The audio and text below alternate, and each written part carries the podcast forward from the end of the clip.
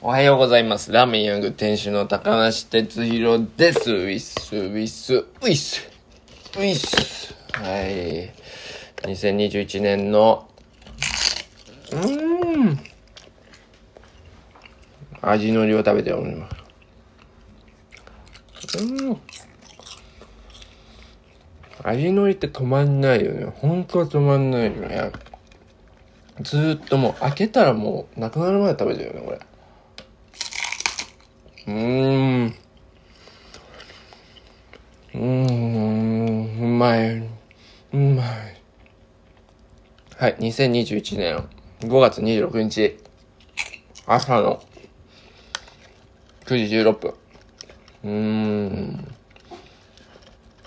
お久しぶりです。ラジチェツ、初めていきたいと思います。あのー、ちょっとメッセージからね、紹介していきたいなと思うんですけど、うーん、ちょっと待ってください。うまい。ちょっと止まんない、これが。無理。もう終わっちゃった。うん。ああ。味のりありがとう。はい。ちょっとせんべいも食べたいですね。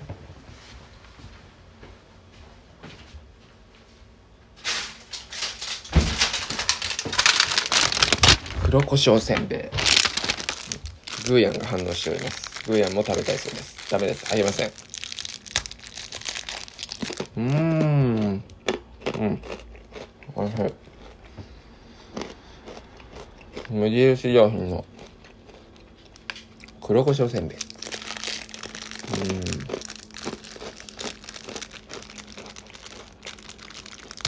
普通やね。あの、無印らしく、この、あんまり味は強くないっていう感じで。うん。うまいんですよ。朝だしい。うん。このくらいがいいんですよ。うん。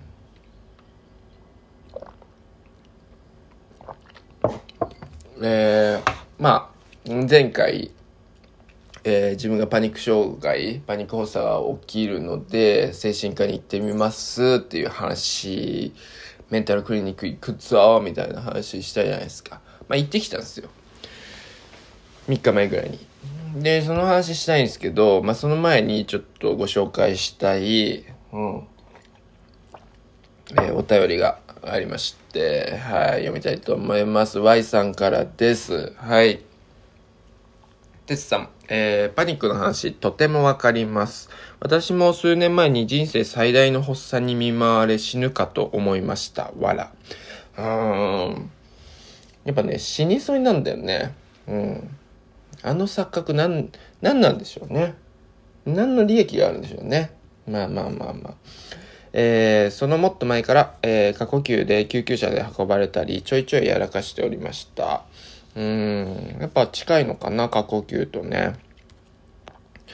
まあ、えー、何なのでしょうね。あの、どうにもできない不安感、恐怖感。津波のようだとおっしゃっていて、深くうなずきました。ああ、いや、やっぱり、分かっていただける。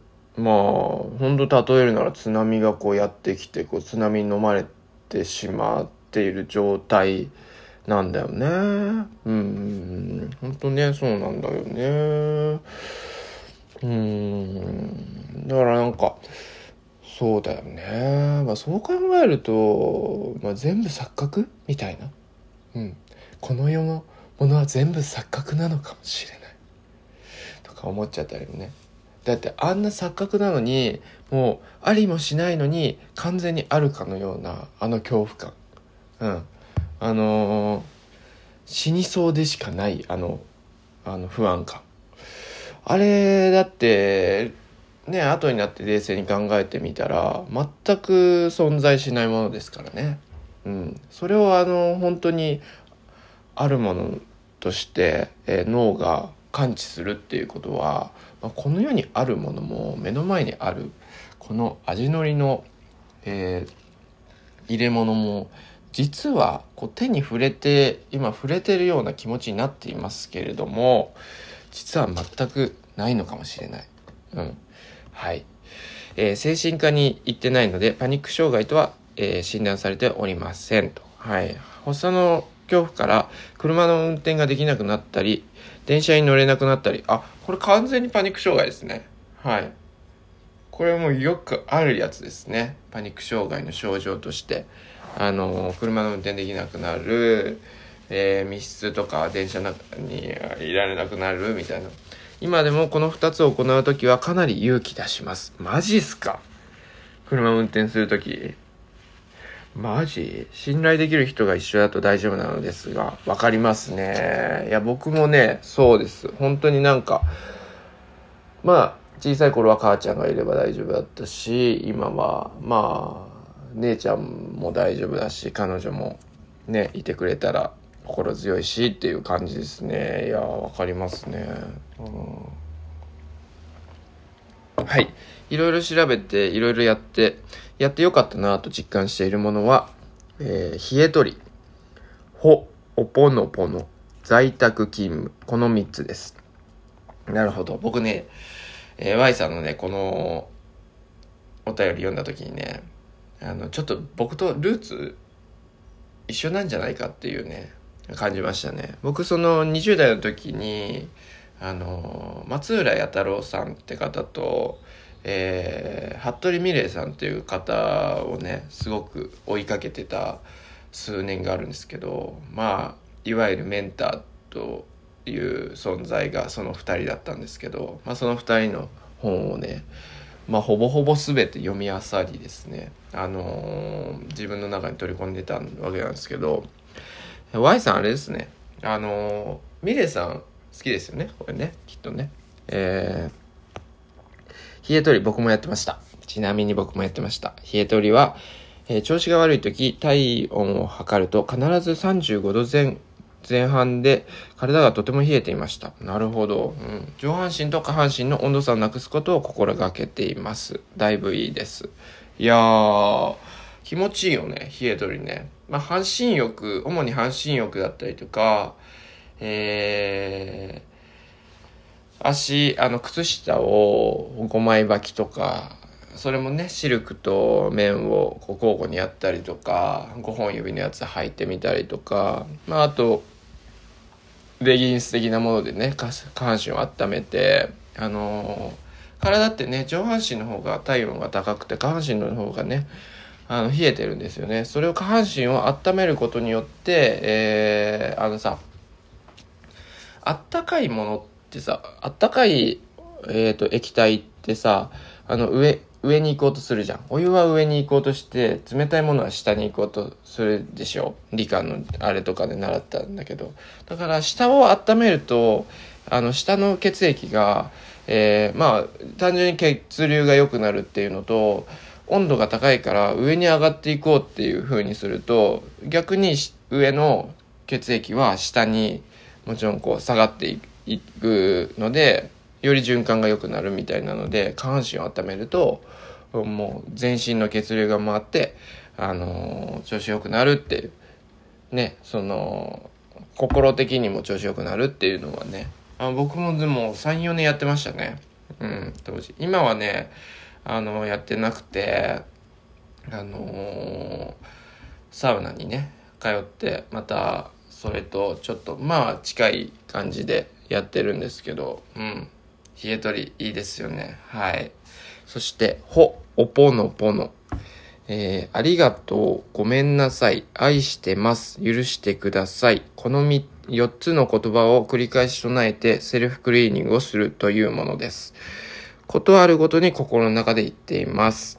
もう習慣になりました。これも私には合っております。した。と。えー、スピってるかもと思ったのですが、テツさんなら言っても大丈夫かなと、どちらも誰にも言わず淡々と行っています。そうね。あのー、ほうぽのぽのもね、僕もやってました。今でもね、たまにやることあるかな。うん。あのー、心の中でね、ありがとう、ごめんなさい、愛しています、許してくださいと、ただ唱えるだけなんですよ。これ何だったっけね。あのー、どっかの民族かの、あれだよね。なんか妖精的なものの、なんか呪文みたいなやつだよね、これね。うん。これで、まあ、あの、セルフクリーニングってさ、この、この理屈とか頭で考えてるものではなくて、心とか無意識の中のものを、えっ、ー、と、まあ、整えていくっていう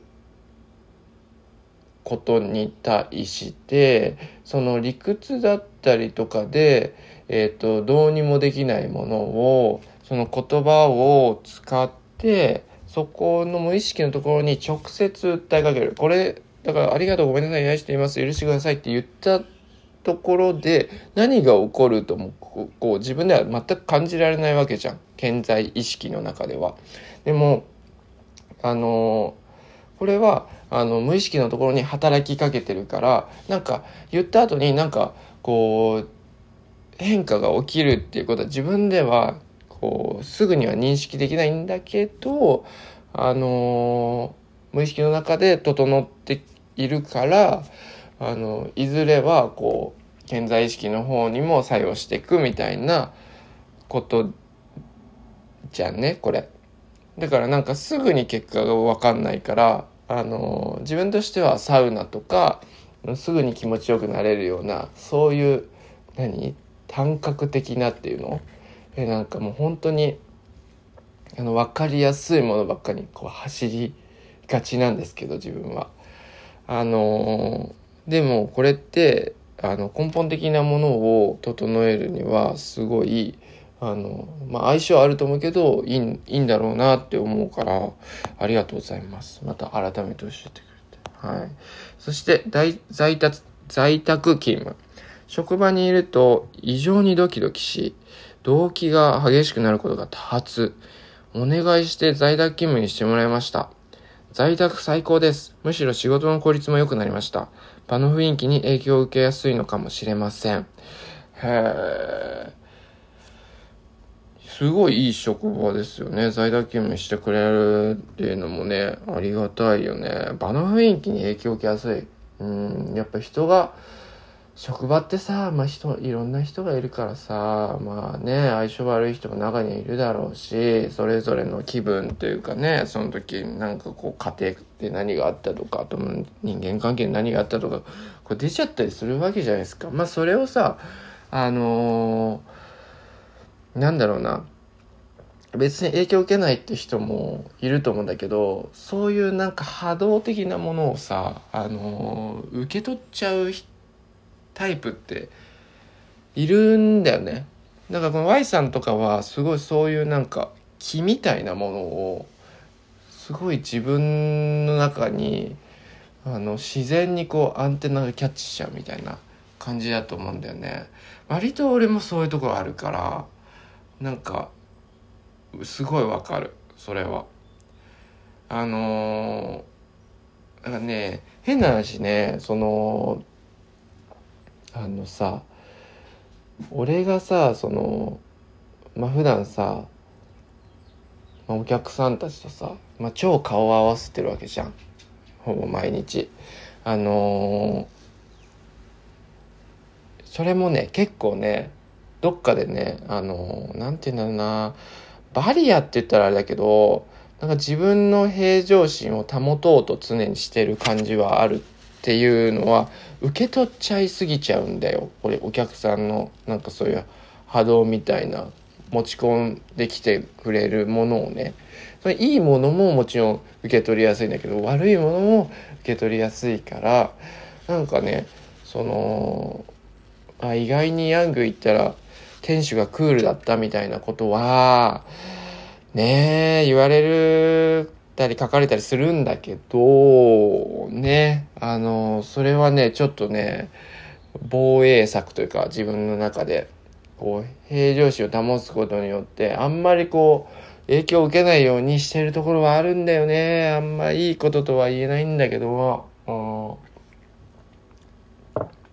そうそう。はい。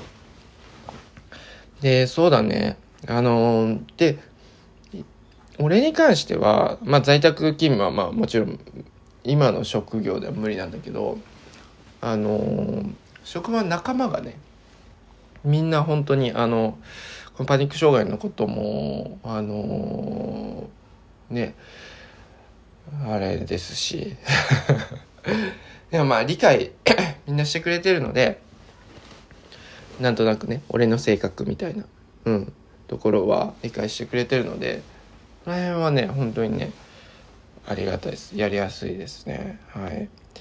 えー、今心がけていることは、やりたいと思ったことはとりあえずやってみる。えー、姿勢を良くし、堂々、あ、じゃちょっと、あれ、飛め、飛ばしちゃいましたね。今はだいぶ調子良くなりました。いや、良かったです。以前はパニックやそれに対する精神的、肉体的な症状について、取り憑かれたように調べていました。わかる。めっちゃ調べるよね。直したくて必死でした。だんだんと良くなっていき、気づいたら、そ、そのことにフォーカスしなくなっていったという感じです。いや、わかります。わかります。すごいわかります、これ。めっちゃ調べるよね。でさ、周りからしたら、あの、まあ、それこそパニック発作になった、なってない人の方が、もう大多数なんで、あの本当の意味では理解できないわけよ絶対にあの調べてあこういう発作があるんだっていうのは分かるけれど自分はなってないから本当の意味では理解はできないわけじゃん。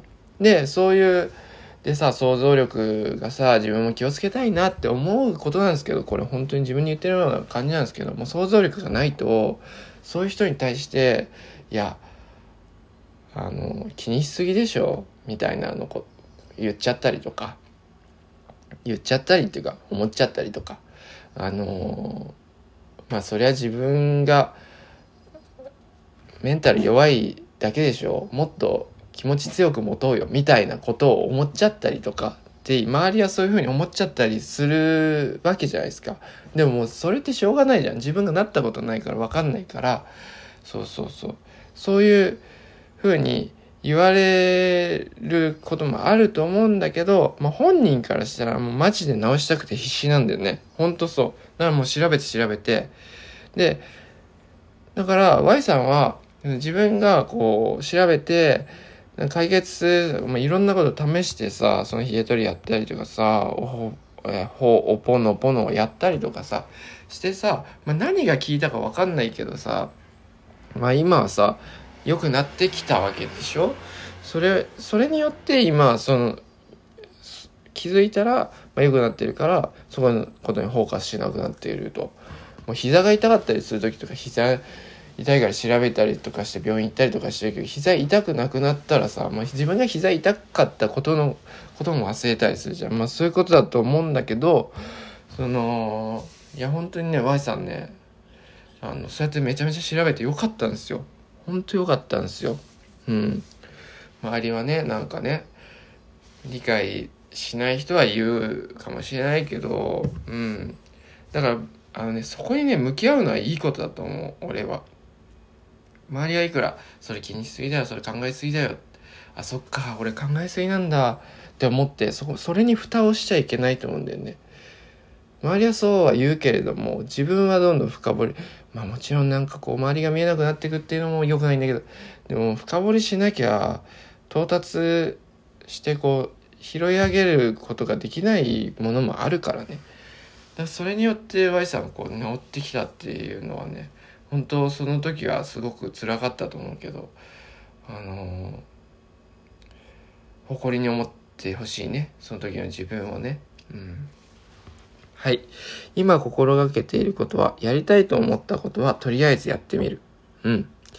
姿勢を良くし、堂々と生きる。です。はい。ね意外にね、姿勢を正すだけでもね、うん。内側変わったりするからね。気持ち変わったりするからね。うん。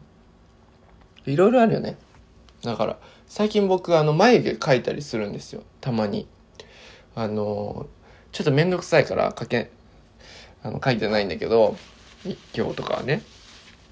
あのなんか、まあ、彼女とデートする時とかあのこの前は出店行く時とかなんかそういう時はちょっとこうキリッと書いてみたりとか。メンメンズメイクにねそろそろね手を出したいなと思ってるんですけどそういうのもまた姿勢を正すのと一緒じゃん、まあ、おしゃれするのもそうだしさそうそうそうそうなんかそういうのって大事だよねうん長くなってしまいごめんなさいはい鉄さんからパニック障害という言葉を聞いて思わず書いてしまいましたラジ鉄面白いです。潜入レポ楽しみにしております。ありがとうございます。ということでした。ありがとうございました。いやね、こうやってね、本当にね、詳しく書いてもらって、僕は長いメッセージ大好きですので、ありがとうございます。あの、共感する、できるのがさ、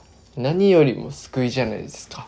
まあこういう、まあ症状がある身としては。うん。本当あのー、すごいあの近いところにいるんだなと思ってありがたいなと思いました。どうもありがとうございました。わけで、まあ、精神科に行ってきたわけですよ。メンタルコロネー。うん。ちょっと黒胡椒せんべい食べます。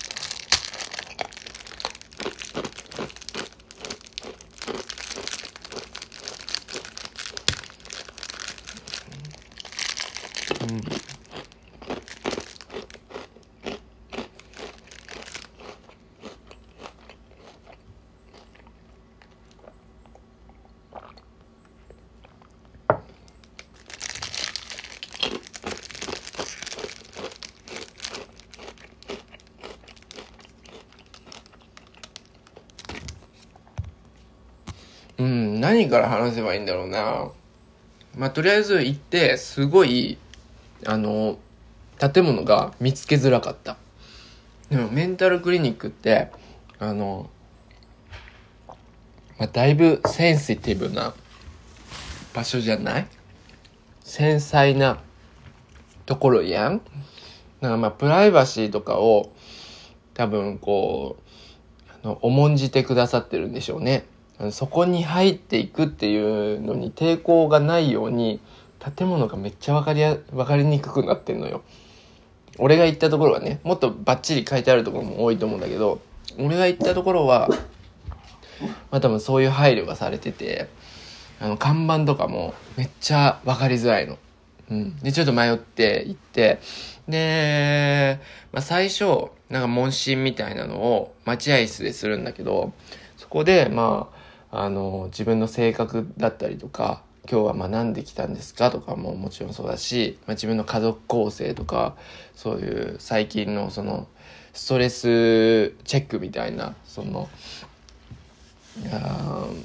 採点式のストレスチェックみたいのをしてであのー、その院長さんの診察室に行き院長さんと話すんだけどまあ、1時間、1時間も喋ってないか、30分ぐらいか。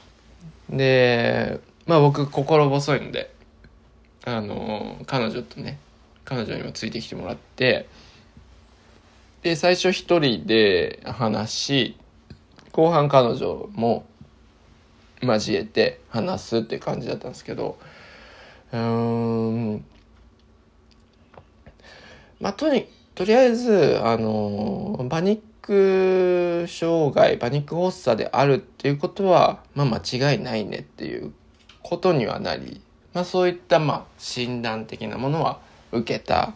で、まあそれをどうしていくかっていうことなんだけど、まあ俺の場合、その、寝て深夜2時ぐらいに起きて、えー、起きたらパニック発作になってるっていうのがパターンなので、そもそも起きないようにあの眠りを深くするために睡眠薬を飲もうかっていう提案一つ、えー、そして、えー、その発作が起きた時に発作を抑えるための、えー、抗不安薬みたいなやつを飲むのがまあ一つ。その2パターンの中から選んでくださいっていうふうに言われた。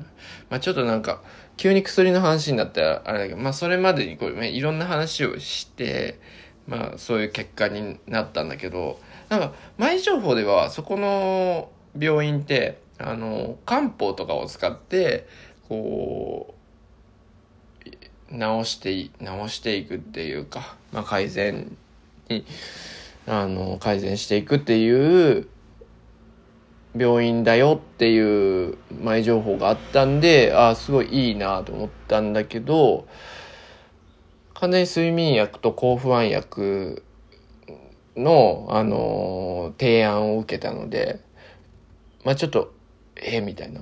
え、えじゃないけど、その、睡眠薬とかさ、あのー、いや、飲んでらっしゃる方も多いと思うんですけど、飲んだことないし、あのー、結構飲んだことないと最初は多分抵抗あると思うんだよね。俺結構抵抗があって、ごめんなさい、睡眠薬は飲めないです、みたいな。やっぱり、まあ、こんなとこね、来て、来ておいて、こんなこと言うのもあれなんですけども、やっぱり自分がその、あの、病んでるとか、その、精神的に弱いとかってことが、まだ受け入れられないんですよ、みたいな。あの、異常みたいな自分は正常であると思いたいのでみたいな。睡眠薬とかちょっと飲めないです。みたいな。いやもう飲んでらっしゃる。でもそれはただ偏見だよね。まあ俺は偏見だと思う。うんそれは。飲んでらっしゃる方も多いと思う。本当に。うんでまあその病院の先生曰く抗不安薬よりもせあの睡眠薬の方が全然依存性もないしあのライトな薬なんだよっていうふうに教えてくれたんですけど、いや、ちょっと、まあ、多分いただいても飲めないだろうから、ちょっとすいません、みたいな。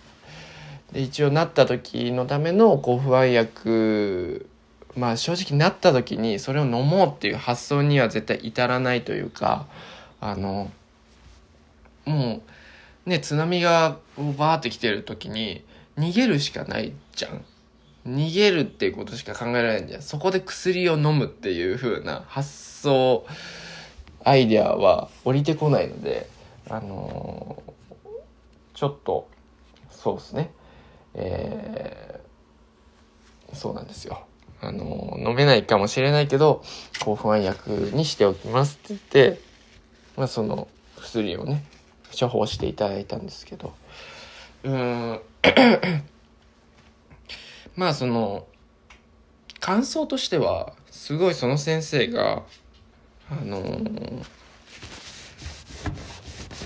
良、かったですね。あの、また会いたいなって思うような人だったね。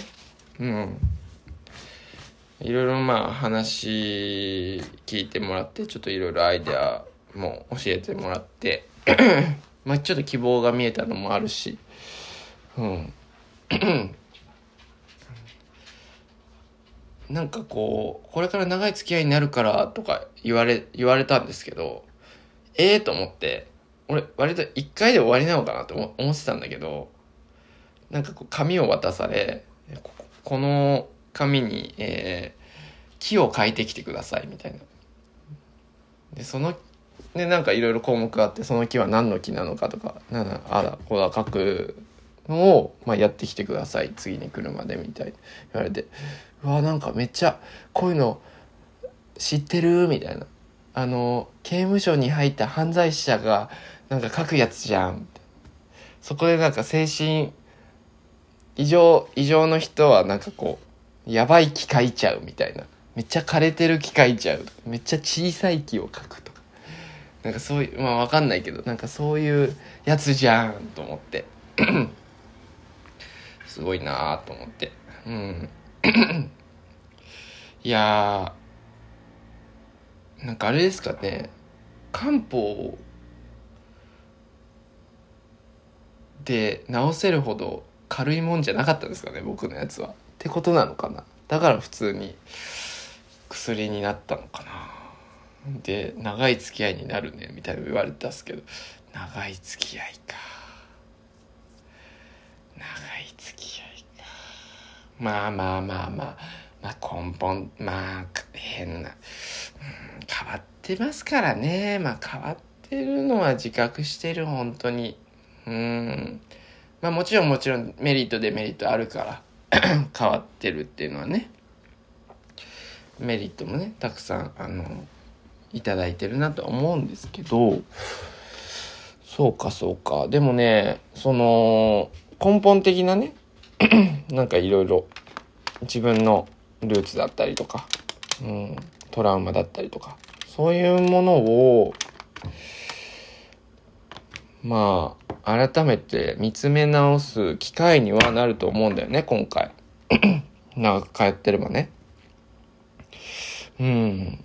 それは、ちょっと自分が次のステップというか、もう次も前もないんですけど、まあ、新たな、えー、面白いものに出会う、気づくための、なんか、あのー、手がかりにね、なるかもしれないなと思って、まあ、まずちょっとしばらく通ってみようかなと思っております。はい。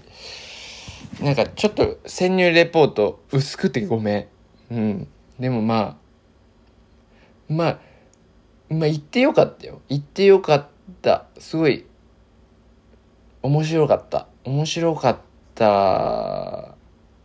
けどやっぱり、うーん、まだちょっと表面的なことしか話せてない感じはする。だから自分でタッチできる場所にしかタッチしてないって感じだから俺はさ、自分ではタッチできない場所に 潜り、潜ってみたいのよ。自分の中の知らない自分だったりとか。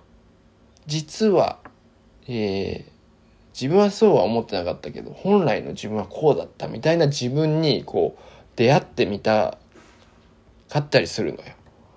うん。それはね、やっぱり一つ手段としてこうメンタルクリニックであの第三者的な、えー、目線で自分を、まあ、超客観視してくれる そして専門的なね人がねとの セッションっていうのはね非常に今後楽しみだなと思っております。そんな感じでした。ではまた。バイなら